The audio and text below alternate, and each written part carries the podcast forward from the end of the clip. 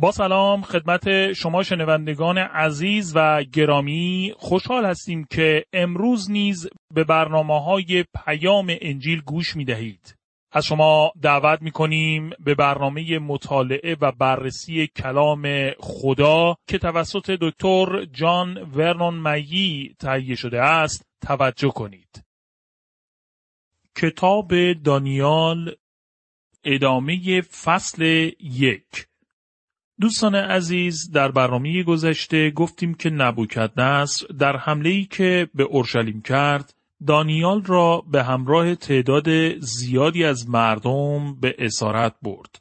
او به وزیر دربار خود دستور داد از میان اسیران جوانانی بدون نقص عضو خوشقیافه با استعداد تیزهوش و دانا را برای خدمت در دربار انتخاب کرده و در طول سه سال تربیت و تعلیم آنان از همان خوراک و شراب پادشاه به آنان بدهند. دانیال نیز در میان همین جوانان بود ولی او و سه دوستش تصمیم گرفتند از خوراک و شراب نخورند. اکنون به بررسی ادامه آیات این فصل توجه بفرمایید. در دانیال فصل یک آیه 9 الی ده می‌خوانیم هرچند خدا دانیال را در نظر وزیر دربار عزت و احترام بخشیده بود ولی او از تصمیم دانیال ترسید و گفت وقتی پادشاه که خوراک شما را تعیین کرده است ببیند که شما از سایر جوانان همسن خود لاغرتر و رنگ پریده تر هستید ممکن است دستور دهد سرم را از تن جدا کنند. می‌دانید که دانیال مورد عزت و احترام قرار گرفته بود و این موضوع تصادفی نبود. خدا برای دانیال شرایط را فراهم می ساخت. همانطوری که خدا در زندگی یوسف در سرزمین مصر نیز عمل کرده و همه چیز را آماده ساخته بود. وزیر دربار نمی‌خواست رعایت رژیم غذایی بابلیان را برای آنها تحمیل کند ولی او واقعا در جایگاه حساسی در دربار پادشاهی قرار داشت و اکنون در دوراهی بود از یک سو به دانیال احترامی گذاشت و از سوی دیگر از خشم پادشاه می ترسید. اما بایستی چه کار می کرد؟ در دانیال فصل یک آیه یازده الی سیزده می خانیم دانیال این موضوع را با معموری که وزیر دربار برای رسیدگی به وضع دانیال، هنانیا، میشائیل و اوزریا گمارده بود در میان گذاشت و پیشنهاد کرد که برای امتحان ده روز فقط حبوبات و آب به آنها بدهند و بعد از این مدت آنان را با جوانان دیگر که از خوراک پادشاه می‌خورند مقایسه کند و آنگاه در مورد خوراک آنها نظر دهد. بعضی از مفسرین می‌گفتند که آنها سبزیجات میخوردند ولی به نظر من حبوبات ترجمه درستری است. و دانیال نیز در واقع چنین گفت. اجازه بدهید حبوباتی را که خودمان می‌دانیم بخوریم و بعد از چند روز خواهید دید که مانند دیگران کاملا خوب و سالم هستیم. و آنگاه در مورد خوراک ما نظرتان را بدهید. و می‌بینیم که خدا قلب آن معمور را نسبت به دانیال نرم ساخت و بنابراین او با پیشنهاد دانیال موافقت نمود. کتاب دانیال به ما می‌گوید که دانیال در قلبش تصمیم جدی گرفته بود که رژیم غذایی بابلیان را رد کند. می‌خواهم در اینجا نکاتی را مطرح کنم در ارتباط با اینکه بعضی افراد زندگی مسیحی و جدای از امور دنیوی را فقط محدود به رعایت تعدادی دستورات در رابطه با خوراک، پوشاک یا رفتارهایی خاص مینامند. همیشه این تمایل وجود دارد که در ارتباط با این موارد تعصباتی داشت و در واقع بعضی از موضوعات سوال برانگیز که در آنها تفاوت نظر است را ممنون نمود. خانمی که به تازگی مسیحی شده بود با من صحبت کرده و می گفت که مدتی است که با یک گروه کوچک مسیحی ارتباط برقرار کرده و آنها به او گفتند که کارهای خاصی را نباید انجام دهد و کارهای مشخصی نیز هست که بایستی رعایت کند. او گفت که به تمام این دستورات توجه کرده و آنها را انجام داده ولی با این وجود هنوز روحیه خوبی ندارد و خوشنود نیست. در تاریخ کلیسا می توانیم زمانهایی را ببینیم که مردم سیستم و احکامی را برای انجام دادن یا انجام ندادن کارهایی درست می کنند که در واقع در ابتدا نیز بسیار خوب به نظر می رسند. به عنوان مثال حرکت زهدگرایی و روحانیت در امپراتوری روم در ابتدا تلاشی برای مبارزه با زندگی بیبند و بار و شهوتران آن روزگار بود. اما مدت کوتاهی نگذشت که وضع درون سومه ها بدتر از بیرون و جامعه شد. به یاد آورید که عیسی مسیح به فریسیان در انجیل لوقا فصل 11 آیه 39 گفت شما فریسیان ظاهرتان را میشویید و پاک می‌سازید اما باطنتان ناپاک است و پر از حرس و طمع و شرارت. به عبارت دیگر شما بیرون ظرف را تمیز می کنید ولی درون آن کثیف است. مانند قبری است که دارای سنگ قبری سفید و زیبا می باشد. امروز آنچه در تیتوس فصل سه آیه پنج نوشته شده در مورد ایمانداران کاملا حقیقت دارد. ما را نجات داد. او نه به خاطر خوبی و پاکی ما بلکه فقط در اثر رحمت و دلسوزی که نسبت به ما داشت ما را از گناهانمان شست و طاهر ساخت و به وسیله روح القدس به ما تولدی تازه و حیاتی نو بخشید. برای اینکه یک زندگی پاک و مقدس داشته باشیم ابتدا باید یک زندگی جدید از خدا دریافت کنیم. بایستی ابتدا دوباره متولد شویم. با توجه به دانیال فصل یک آیه هشت می‌بینیم که او یک تصمیم جدی قلبی گرفت. همه چیز ابتدا در قلب دانیال آغاز شد. او بی احساس و بی تفاوت نبود. قلبی وفادار داشت و اعتقاد و یقین او از قلبش سرچشمه می گرفت. این بایستی تجربه ما نیز باشد. ما در این دنیایی که به سر می‌بریم اسیر هستیم. نیروی جاذبه هر یک از ما را به این زمین چسبانده و در واقع نمی توانیم از آن جدا شویم. ولی از این دنیا نمی باشیم. در انجیل متا فصل 6 آیه 24 گفت نمی توانی به دو ارباب خدمت کنی. باید یکی از آنها را دوست داشته باشی و فقط به یکی وفادار بمانی. همچنین نمی توانی هم بنده خدا باشی و هم بنده پول. ولی ما نمی توانیم از طریق رعایت مجموعه ای از قوانین و احکام خدا را خدمت کنیم. ما بایستی هدفی در قلبمان داشته باشیم. عیسی مسیح گفت که آنچه در زندگی انجام می دهیم از قلب سرچشمه می گیرند. دانیال در قلبش به طور جدی این هدف را داشت که از شریعت خدا که به قومش اسرائیل داده شده بود پیروی کند. یعنی اینکه شهادتی برای آن احکام خدایی باشد. در دانیال فصل یک آیه چهارده می‌خوانیم آن معمور موافقت کرد و به مدت ده روز ایشان را امتحان نمود. آن معمور وزیر دربار در پذیرش پیشنهاد دانیال بیمیل بود. چون خودش در فرهنگ بابلی ها تربیت شده بود و باور نداشت رژیم غذایی که دانیال مطرح می کند تأثیر زیادی بگذارد. اما به احترام دانیال موافقت نمود و به آنان ده روز فرصت برای امتحان داد. خوشنودی نبوکدنس از رشد دانیال و سه تن از دوستانش. در دانیال فصل یک آیه پانزده می‌خوانیم وقتی مهلت مقرر به سر رسید دانیال و سه رفیق او از جوانان دیگر که از خوراک پادشاه میخوردند سالمتر و قویتر بودند. رژیم غذایی پیشنهادی از سوی دانیال برای آنان خوب و مفید بود. اما در اینجا نکته ای است که بایستی به آن توجه کنیم. خدا از قومش اسرائیل می‌خواست که با ملت و قومهای اطرافش تفاوت داشته باشند. اما او فقط رژیم غذایی متفاوتی را به ایشان نداد. بلکه از نظر سلامتی نیز به نوعی خوراکی که بایستی میخوردن توجه داشته باشند. من به طور جدی معتقدم که اگر ما از رژیم غذایی که در کتاب لاویان فهرست شده است پیروی کنیم از افراد دیگری که هر چیزی را می‌خورند سالمتر خواهیم بود. ولی باید بر روی این موضوع نیز تاکید کنم که ما هر نوع غذایی را می توانیم بخوریم و تحت حکم یا هیچ محدودیتی از این نظر نیستیم. تا کنون متوجه شدم که این یک موضوع سلامتی شخصی است.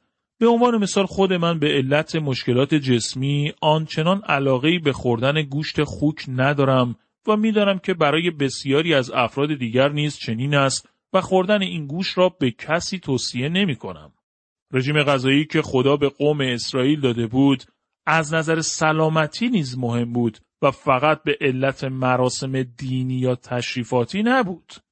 در دانیال فصل یک آیه 16 الی 17 می‌خوانیم پس معمور وزیر دربار از آن به بعد به جای خوراک و شراب تعیین شده به آنان حبوبات می‌داد. خداوند به این چهار جوان چنان درک و فهمی بخشید که ایشان توانستند تمام علوم و حکمت آن زمان را بیاموزند. از این گذشته او به دانیال توانایی تعبیر خوابها و رویاها را نیز عطا فرمود. همانطوری که خدا به سلیمان برکتی را داده بود به این جوانان عبرانی که در دربار بابل و در سرزمین بیگانه بودن نیز برکاتی را می دهد. دانیال در نهایت نخست وزیر دو امپراتوری بزرگ دنیای آن روزگار خواهد شد. دانیال توانایی تعبیر رویاها و خوابها را نیز داشت. دانیال هنوز در زمان مکاشفه بود یعنی در ایامی که خدا از خوابها و رویاها برای دادن پیامهایش استفاده می نمود. اکنون به من نگویید که خدا از طریق خواب یا رویایی با شما سخن گفته است. چون با شما موافق نیستم و به نظر من خدا از این طریق با ما صحبت نمی کند چون او امروز توسط کلامش در کتاب مقدس با ما سخن می گوید. برای بسیاری از افراد آسانتر است که درباره کلام خدا خواب و رویا ببینند تا اینکه آن را مطالعه و بررسی کنند. در یکی از مدارسی که کتاب مقدس را آموزش می‌دادم دانشجویانی داشتم که با احساسی فراوان شب قبل از امتحان دعا می کردند. وقت کمی را صرف آموختن می کردند و به جای یادگیری درس ها زمان زیادی را به دعا کردن صرف می کردند.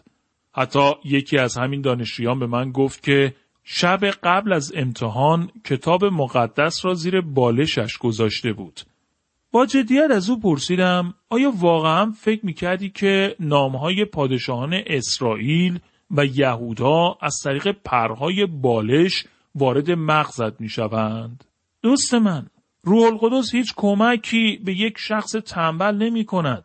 شما بایستی کلام خدا را مطالعه و بررسی کنید. خدا امروز توسط کلام نوشته شده اش با شما صحبت می کند. اما خدا از طریق شنیدن با دانیال ارتباط برقرار می کند چون او اکنون یکی از کتابهای کتاب مقدس را می نویسد. برخلاف آنچه منتقدین ادعا کردند که کتاب دانیال سه یا چهار قرن بعد از او نوشته شده است. بلکه دانیال خودش این کتاب را نوشت. در دانیال فصل یک آیه 18 می‌خوانیم وقتی مهلتی که پادشاه برای تعلیم و تربیت آن جوانان تعیین کرده بود به پایان رسید وزیر دربار ایشان را به حضور پادشاه آورد. نبوکدنس می‌خواهد شخصا آنان را امتحان کند تا ببیند آیا آموزش ها و تربیت درست به آنان داده شده است یا نه. به نظر من بسیاری از دیکتاتورهای امروزی بایستی از نبوکدنس بیاموزند که چگونه این اسیران را شستشوی مغزی می‌داد. او به جای فشار آوردن و زور گفتن یا تحت شکنجه قرار دادن آنها به آنان بهترین خوراک و پوشاک را داده و تمام امکانات آموزشی را در اختیار آنان گذاشت و پس از اینکه آنها را امتحان نمود به آنان مقامهای مهم داد. تمام این کارها را با شیوهی دوستانه و با محبت انجام داد. این فلسفه او بود برای اینکه دوستانی برای خودش بسازد و بر روی آنان تأثیر گذاشته و بر مردم نیز تسلط داشته باشد. در دانیال فصل یک آیه 19 الا 20 می‌خوانیم نبوکدنس با هر یک از آنها گفتگو کرد. دانیال، حنانیا، میشائیل و اوزریا از بقیه بهتر بودند. پس پادشاه ایشان را به خدمت گماشت.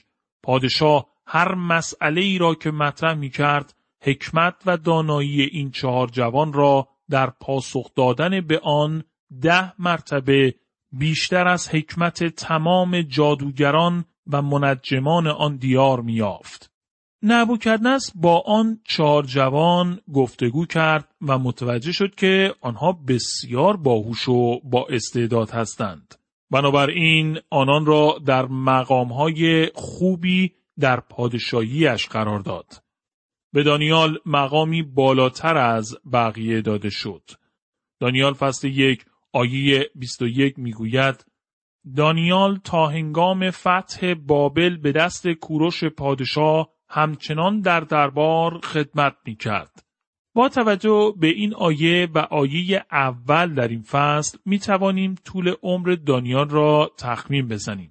او حدود سن 17 سالگی به بابل آورده شد و وقتی حدود 90 سال داشت از این دنیا رفت.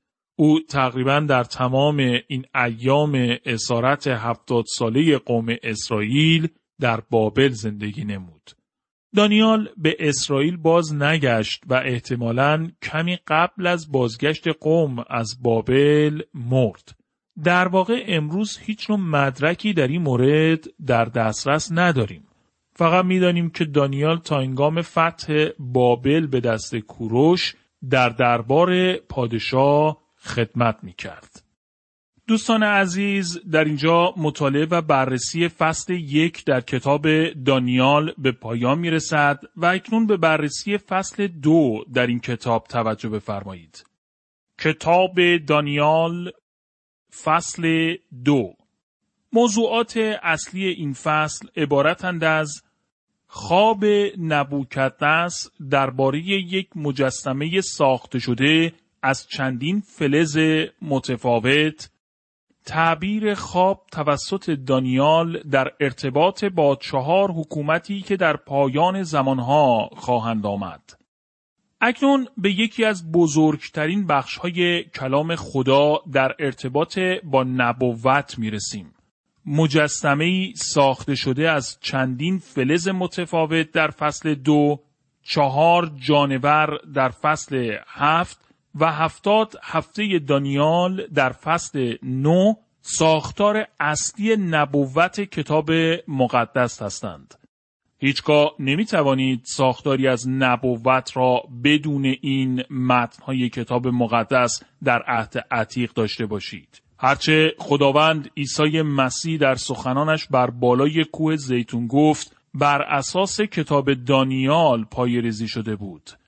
در انجیل متا فصل 24 آیه 3 شاگردان از او پرسیدند این اتفاق چه زمانی خواهد افتاد؟ ما چگونه می توانیم پی ببریم که شما کی به این جهان باز می گردید و کی دنیا به آخر خواهد رسید؟ و آنگاه عیسی مسیح در متا فصل 24 آیه 15 به آنان گفت پس وقتی آن چیز وحشتناک را که دانیال نبی دربارش نوشته است ببینید که در جای مقدس برپا شده است. پس ما می‌بینیم که این فصل در کلام خدا بسیار مهم است. انسان ها همه جا می‌پرسند برای این دنیا چه اتفاقی میافتد؟ وضعیت دنیا چگونه درست خواهد شد؟ این دنیا پر از مشکلات و بحران است. دوست من، این زمانهای بی ایمانی روزی به پایان خواهد رسید. ملت های دنیا در اداره امور این جهان موفقیت های زیادی نداشتند. می توانیم شروع این دوران را در کتاب دانیال مشاهده کنیم و شاید به پایان آن نیز نزدیک باشیم. اما کلیسای عیسی مسیح این زمین را قبل از به پایان رسیدن دوران ملتهای بی ایمان ترک خواهد نمود و زمانی که کلیسا این دنیا را ترک کرد عیسی مسیح باز خواهد گشت تا بر زمین حکومت کند. این فصل نبوتی پایه و اساسی برای فهمیدن تمام نبوت ها است. به همین دلیل است که من تاکید می کنم فقط درباره تعدادی از کتاب مقدس اطلاع داشتند و قادر به تفسیر آن بودن کار خطرناکی است. این روشی است که گروه های انحرافی با آن شروع کردند. آنها فقط تعداد معینی از آیات کتاب مقدس را استفاده می کنند.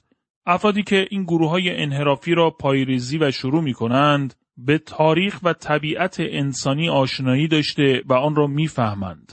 آنها از نیاز انسان به دانش و اصولی که فکر و اندیشه طبیعی او را راضی و خشنود می کند آگاهی دارند. افکار انحرافی و سازشکارانه و همچنین انجیلی که بر روی مسائل و فعالیت‌های اجتماعی تأکید می کند به نیازهای طبیعی ذهن انسان توجه کرده و آنها را برطرف می کنند. کشیش جوانی درباره کشیش کلیسای دیگری که در همان محل خدمت او یک امپراتوری بزرگ کلیسایی را بنا کرده بود می گفت که آن فرد شرابخوار است فحش و ناسزا گفته و با جوانهای منحرف رفت آمد دارد و شاید هر نوع عمل زشتی را که آنها می کنند اون نیز انجام می دهد. ولی او در شگفت بود که چگونه است که مردم جذب کلیسای او می شوند. آنها برای شنیدن سخنان آن فرد و عضو شدن در کلیسای او هجوم می آورند ولی به کلیسای این کشیش جوان نمی آیند در حالی که تمام تلاش او این است که کلام خدا را موعظه و اعلام کند. به این کشیش جوان گفتم که بایستی تشخیص دهیم که اگر می‌خواهیم خدا را در خدمت مسیح نمایندگی کنیم در اقلیت خواهیم بود.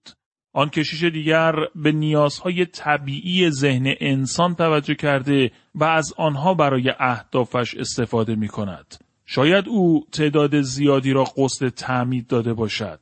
اما او مردم را به سوی شناخت نجات بخش عیسی مسیح هدایت نکرده است. از آگوستین یکی از مردان بزرگ خدا پرسیدند چرا ابتدا تسلیم افکار و عقاید کفر آمیز مانی شدی؟ پاسخ او چنین بود. آن افکار بسیار کامل و منطقی بودند. شاید یکی از خطرناکترین روش هایی که امروزه توسط بسیاری از واعظین برای موعظه کلام خدا به کار برده می شود استفاده از شیوه های فلسفی است. آنها هیچگاه توجه نمی کنند که به کلام خدا به عنوان بنیاد و اساسی معتبر مراجعه کنند. بلکه می‌خواهند از افکار و تفاسیر افرادی مانند افلاتون استفاده نموده و کلام خدا را اعلام نمایند. در ابتدای دوره آمادگی برای شروع خدمتم این نوع روش ها جهتی بودند که به سمت آنها کشیده می شدم. چون توجه مردم را جلب کرده و نشان می دادم که چقدر باهوش هستم. خدا را شکر می کنم که در همان زمان تحت آموزش و تأثیر دو خادم حقیقی خدا قرار گرفتم که مرا هدایت نموده فقط به سادگی کتاب مقدس را تعلیم دهم و اجازه دهم که خدا توسط کلامش سخن بگوید. بسیار مهم است که تمام کلام نوشته شده خدا در کتاب مقدس را مطالعه کنیم. بنابراین بخشی که اکنون در کتاب دانیال مطالعه می نماییم نیز بسیار مهم می باشند.